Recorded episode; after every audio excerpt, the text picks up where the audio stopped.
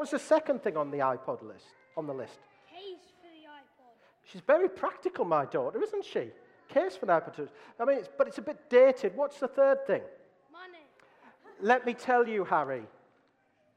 This list was, I reckon, written about 13 years ago. She has not changed. In fact, she got to the airport this morning and she said, Dad, would you transfer me some money? I haven't got any money. And that is literally a true story. Thank you. You know, we maybe wish it could be Christmas every day. And that's a really popular song. But does anybody know what the best selling Christmas record is ever? It's, it's got a. No, it's not Last Christmas. It's got a bit of a clue because it's got a bit of a wish list idea to it. Anybody know? Pardon? All I want for Christmas. Go on, tell us.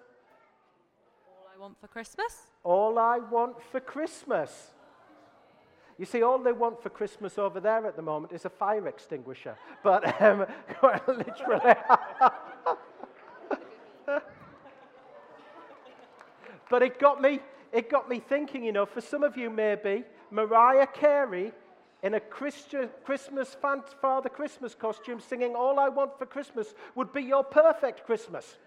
But it would be better, wouldn't it, than what it was a few years before that. All I want for Christmas is my two front teeth. But it got me thinking, you know, what would God want for Christmas? Yeah. What God wants for Christmas is you, and you, and you, and you, and you, and you, and you. He wants to love you, and for you to love Him. He wants to know you. You see, in the Bible, God doesn't so much make wishes, He makes promises. And He makes a list of them that we can all know. And all of those promises we find have their yes in Jesus. In other words, He is the reason for those promises. Most of all, He wants you to know the promise of why He came, that He loves you, and He wants to be your Savior, because that's what Jesus means. And He makes a promise, a special promise, that we're going to sing about now. Because one of the promises that Jesus promises to bring is the promise of his peace. Because he's the Prince of Peace who came to bring peace on earth. So we're going to sing that song now, aren't we?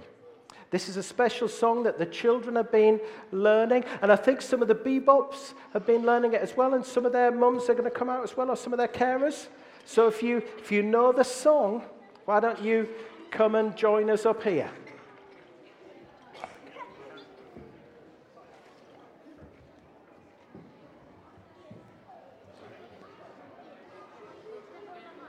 Yeah, of course you can. It's on.